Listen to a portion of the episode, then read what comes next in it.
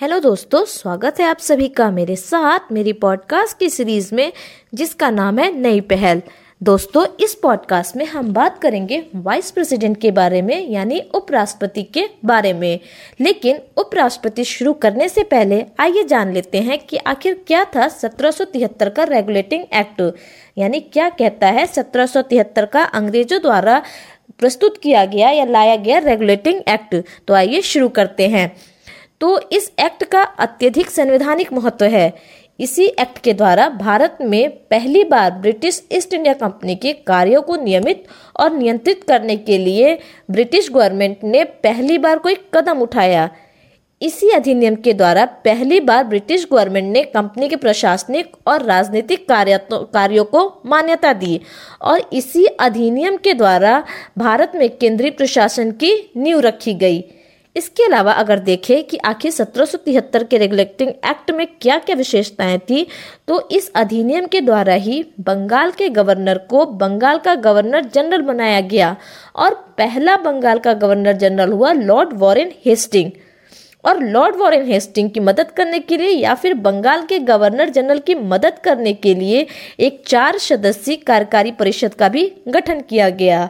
इसके अलावा इस अधिनियम के द्वारा मद्रास और बम्बई के गवर्नर, जो कि अलग अलग पहले होते थे, उनको बंगाल के गवर्नर जनरल के अधीन ला दिया गया।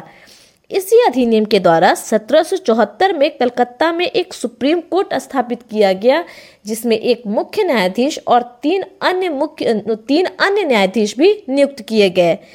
इसके अलावा इस अधिनियम के द्वारा कुछ प्रतिबंध भी लगाए गए, जैसे कि कंपनी के कर्मचारियों का निजी व्यापार करने पर रोक लगा दिया गया। भारतीय लोगों से उपहार व रिश्वत लेने पर भी रोक लगाई गई।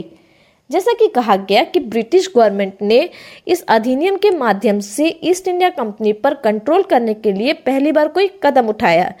इसके लिए ब्रिटिश गवर्नमेंट का कोर्ट ऑफ डायरेक्टर के माध्यम से कंपनी पर नियंत्रण स्थापित किया गया। कोर्ट ऑफ डायरेक्टर्स ने भारत में इसके राजस्व, नागरिक और सैन्य मामलों की जानकारी ब्रिटिश गवर्नमेंट को देना जरूरी कर दिया जरूरी कर दिया गया। लेकिन सत्रह सौ तिहत्तर के रेगुलेटिंग एक्ट में कुछ कमियां थीं, कुछ खामियां थीं, जिन्हें दूर करने के लिए सत्रह सौ इक्यासी का संशोधन अधिनियम, जिसे एक्ट ऑफ सेटलमेंट बंदोबस्त कानून कहा गया, लेकर आया गया। अब क्या थी बंदोबस्त कानून या सत्रह सौ इक्यासी का संशोधन अधिनियम? तो इस कानून ने गवर्नर जनरल और काउंसिल को सुप्रीम कोर्ट के क्षेत्राधिकार से बाहर कर दिया। यानी इस कानून ने गवर्नर जनरल और काउंसिल को सुप्रीम कोर्ट के क्षेत्राधिकार से बरी तथा मुक्त कर दिया। इस कानून में राजस्व संबंधी मामले या राजस्व वसूली मामले से जुड़े जो भी मामले थे, उनको भी सुप्रीम कोर्ट से बाहर कर दिया। चाहे राजस्व संबंधी मामले हों, राजस्व वसूली मामले हों, ये सुप्रीम कोर्ट के अंतर्गत नहीं आ सकते थे। इसके अलावा इस कानून के द्वारा कलकत्ता के सभी निवासियों को सुप्रीम कोर्ट के अधिकार क्षेत्र के अंतर्गत ला दिया गया। इसमें यह भी व्यवस्था बनाई गई कि न्यायालय हिंदुओं को निजी कानूनों के हिसाब से तथा मुसलमानों के निजी कानूनों के हिसाब से मुसलमानों के वाद या मामले को सुनेगी। इसके अलावा इस कानून द्वारा यह व्यवस्था भी की गई कि प्रांतीय न्यायालयों की appeal governor general in council के यहाँ दायर होंगी, न कि सुप्रीम कोर्ट में। क्या कहा गया कि अगर प्रांतीय न्यायालयों की अपील है तो उसकी जो अपील है वो दायर होंगी किसके यहाँ? गवर्नर जनरल इन काउंसिल के यहाँ, न कि सुप्रीम कोर्ट में।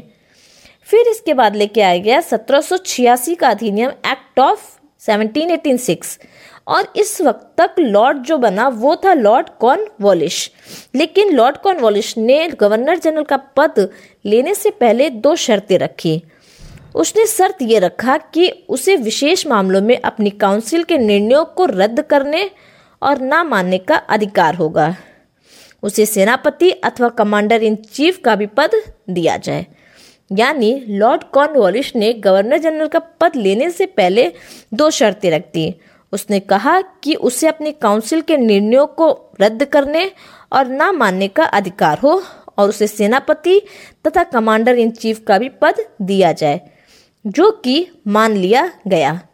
यानी उपरोक्त शर्तों को सत्रह सौ छियासी के कानून के में प्रावधानों के रूप में जोड़ दिया गया। तो इस तरह से हमने देखा सत्रह सौ तिहत्तर का रेगुलेटिंग एक्ट, सत्रह सौ इक्यासी का संशोधन अधिनियम और सत्रह सौ छियासी का अधिनियम। आइए अब जानते हैं और शुरू करते हैं हम अपनी आज की पॉडकास्ट, जो कि आधारित है उपराष्ट्रपति पर यानी वाइस प्रेसिडेंट पर। उपराष्ट्रपति का पद देश का दूसरा सर्वोच्च पद होता है, यानी राष्ट्रपति के बाद जो दूसरा सर्वोच्च पद है वो है उपराष्ट्रपति का। उपराष्ट्रपति का पद अमेरिका के उपराष्ट्रपति की तर्ज पर बनाया गया है। अगर हम इसके निर्वाचन की बात करें तो राष्ट्रपति की तरह उपराष्ट्रपति को जनता द्वारा सीधे नहीं चुना जाता, बल्कि परोक्ष विधि से चुना जाता है। वह संसद के दोनों सदनों के सदस्यों के निर्वाचक मंडल द्वारा चुना जाता है। इस तरह यह निर्वाचक मंडल राष्ट्रपति के निर्वाचक मंडल से दो तरीकों से अलग होती है। पहला, उपराष्ट्रपति के निर्वाचन में संसद के निर्वाचित और मनोनीत दोनों सदस्य होते हैं, जबकि राष्ट्रपति के चुनाव में केवल निर्वाचित सदस्य होते हैं, संसद के मनोनीत सदस्य नहीं होते हैं। इसके अलावा उपराष्ट्रपति के चुनाव में राज्य विधानसभाओं के सदस्य शामिल नहीं होते हैं, जबकि राष्ट्रपति के चुनाव में राज्य विधानसभाओं के निर्वाचित सदस्य शामिल होते हैं। राष्ट्रपति के चुनाव की तरह ही उपराष्ट्रपति को चुनाव भी आनुपातिक प्रतिनिधित्व के आधार पर एकल संक्रमण मत द्वारा और गुप्त मतदान से होता है। उपराष्ट्रपति के चुनाव से संबंधित सभी विवाद व शंकाएं की जांच और निर्णय सुप्रीम कोर्ट द्वारा किए जाते हैं और सुप्रीम कोर्ट का ही निर्णय आखिरी निर्णय होता है। अगर देखा जाए कि उपराष्ट्रपति बनने के लिए क्या क्या अर्हताएं होनी चाहिए, तो सबसे पहले उस व्यक्ति को भारत का नागरिक होना चाहिए, पैंतीस वर्ष की आयु पूर्ण कर चुकी होनी चाहिए, राज्यसभा सदस्य बनने के लिए अर्हत होना चाहिए, वह केंद्र सरकार अथवा राज्य सरकार अथवा किसी स्थानीय प्राधिकरण या अन्य किसी सार्वजनिक प्राधिकरण के अंतर्गत किसी लाभ के पद पर नहीं होना चाहिए। इसके अलावा उपराष्ट्रपति के चुनाव के नामांकन के लिए उम्मीदवार के कम से कम बीस प्रस्तावक तथा बीस अनुमोदक होने चाहिए। प्रत्येक उम्मीदवार को भारतीय रिजर्व बैंक में पंद्रह हजार रुपये जमानत राशि के रूप में जमा करना आवश्यक होता है। उसे राज्यसभा के एक बहुमत से पारित संकल्प द्वारा हटाया जा सकता है, यानी उपराष्ट्रपति को राज्यसभा के एक बहुमत से पारित संकल्प द्वारा हटाया जा सकता है, जिस पर लोकसभा की भी सहमति होनी जरूरी है। इसका मतलब ये हुआ कि संकल्प राज्यसभा में प्रभावी बहुमत से पारित होना चाहिए, जबकि लोकसभा में सामान्य बहुमत से। यहाँ प्रभावी बहुमत का मतलब है विशेष बहुमत से।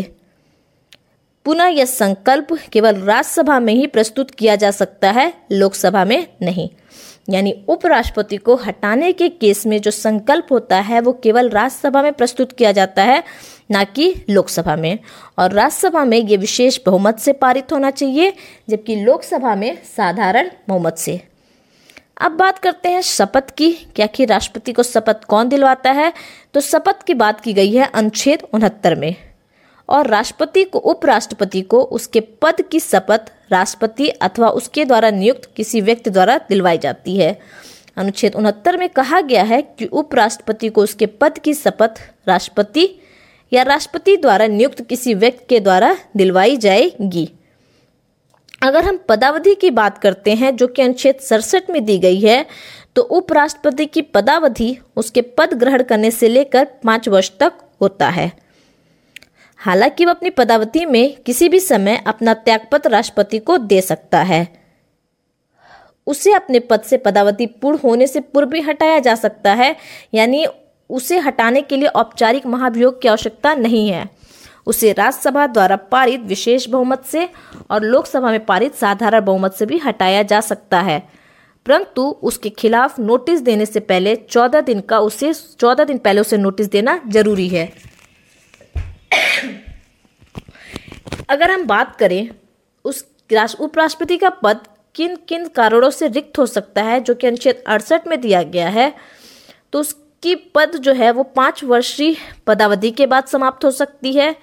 वो त्यागपत्र द्वारा अपना पद खाली कर सकता है, उसे बर्खास्त किया जा सकता है, उसकी मृत्यु हो सकती है और यदि वह पद ग्रहण करने के अयोग्य हो या फिर उसका निर्वाचन अवैध घोषित हो जाए।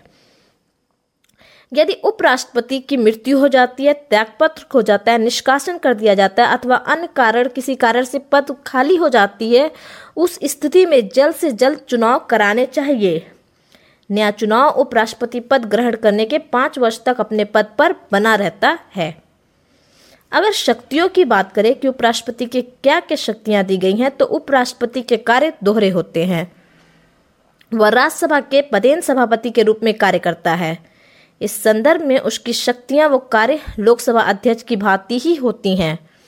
इसके अलावा जब राष्ट्रपति का पद उसके त्याग पत्र, निष्कासन, मृत्यु या किसी दूसरे कारण से रिक्त हो जाता है तो उपराष्ट्रपति राष्ट्रपति के कार्यवाहक के रूप में काम करता है, यानी कार्यवाहक राष्ट्रपति के रूप में कार्य करता है। वह कार्यवाहक राष्ट्रपति के रूप में कम से कम अधिकतम छः महीने की अवधि तक कार्य कर सकता है। कार्यवाहक राष्ट्रपति के रूप में कार्य करने के दौरान उपराष्ट्रपति राज्यसभा के सभापति के रूप में कार्य नहीं करता है। इस अवधि में उसके कार्यों का निर्वाह उपसभापति द्वारा किया जाता है। संविधान में उपराष्ट्रपति के लिए परिलब्धियां आदि की व्यवस्था नहीं है। उसे जो भी वेतन मिलता है वह राज्यसभा का सभापति होने के कारण मिलता है। उपराष्ट्रपति जब किसी अवधि में कार्यवाहक राष्ट्रपति के रूप में कार्य करता है तो वह राज्यसभा के सभापति को मिलने वाला वेतन नहीं पाता, बल्कि उसे राष्ट्रपति को प्राप्त होने वाले वेतन व भत्ते आदि मिलते हैं। आइए जान लेते हैं कि आखिर उपराष्ट्रपति से संबंधित कौन कौन से अनुच्छेद हैं। तो अनुच्छेद तिरसठ में कहा गया है कि भारत में एक राष्ट्र भारत का एक उपराष्ट्रपति होगा। अनुच्छेद चौसठ में कहा गया है कि उपराष्ट्रपति का राज्यों की परिषद का पदेन सभापति होगा, यानी उपराष्ट्रपति राज्यसभा का सभापति होगा। अनुच्छेद पैंसठ में कहा गया है कि उपराष्ट्रपति का आकस्मिक रिक्तियों अथवा राष्ट्रपति के अनुपस्थिति में राष्ट्रपति के कर्तव्यों का निर्वहन करेगा, यानी पैंसठ में कहा गया है कि अगर राष्ट्रपति अनुपस्थित रहता है तो उपराष्ट्रपति उसके कर्तव्यों का निर्वहन करेगा। अनुच्छेद छियासठ में उपराष्ट्रपति के चुनाव के बारे में बताई बताया गया है। अनुच्छेद सड़सठ में उपराष्ट्रपति के कार्यालय के कार्यकाल के बारे में बताया गया है। अनुच्छेद अड़सठ में उपराष्ट्रपति के त्याग पत्र हटाए जाने आदि के बारे में बताया गया है। अनुच्छेद उनहत्तर में उपराष्ट्रपति द्वारा शपथ ग्रहण की बात कही गई है। अनुच्छेद सत्तर में अन्य अक्षमताओं में राष्ट्रपति के कर्तव्यों का निर्वहन करने के बारे में बताया गया है और अनुच्छेद इकहत्तर में उपराष्ट्रपति के चुनाव संबंधी अथवा उससे जुड़े मामलों के बारे में बताया गया है। तो इस तरह से हमने जाना उपराष्ट्रपति के बारे में। मिलते हैं अगली पॉडकास्ट में, तब तक के लिए धन्यवाद।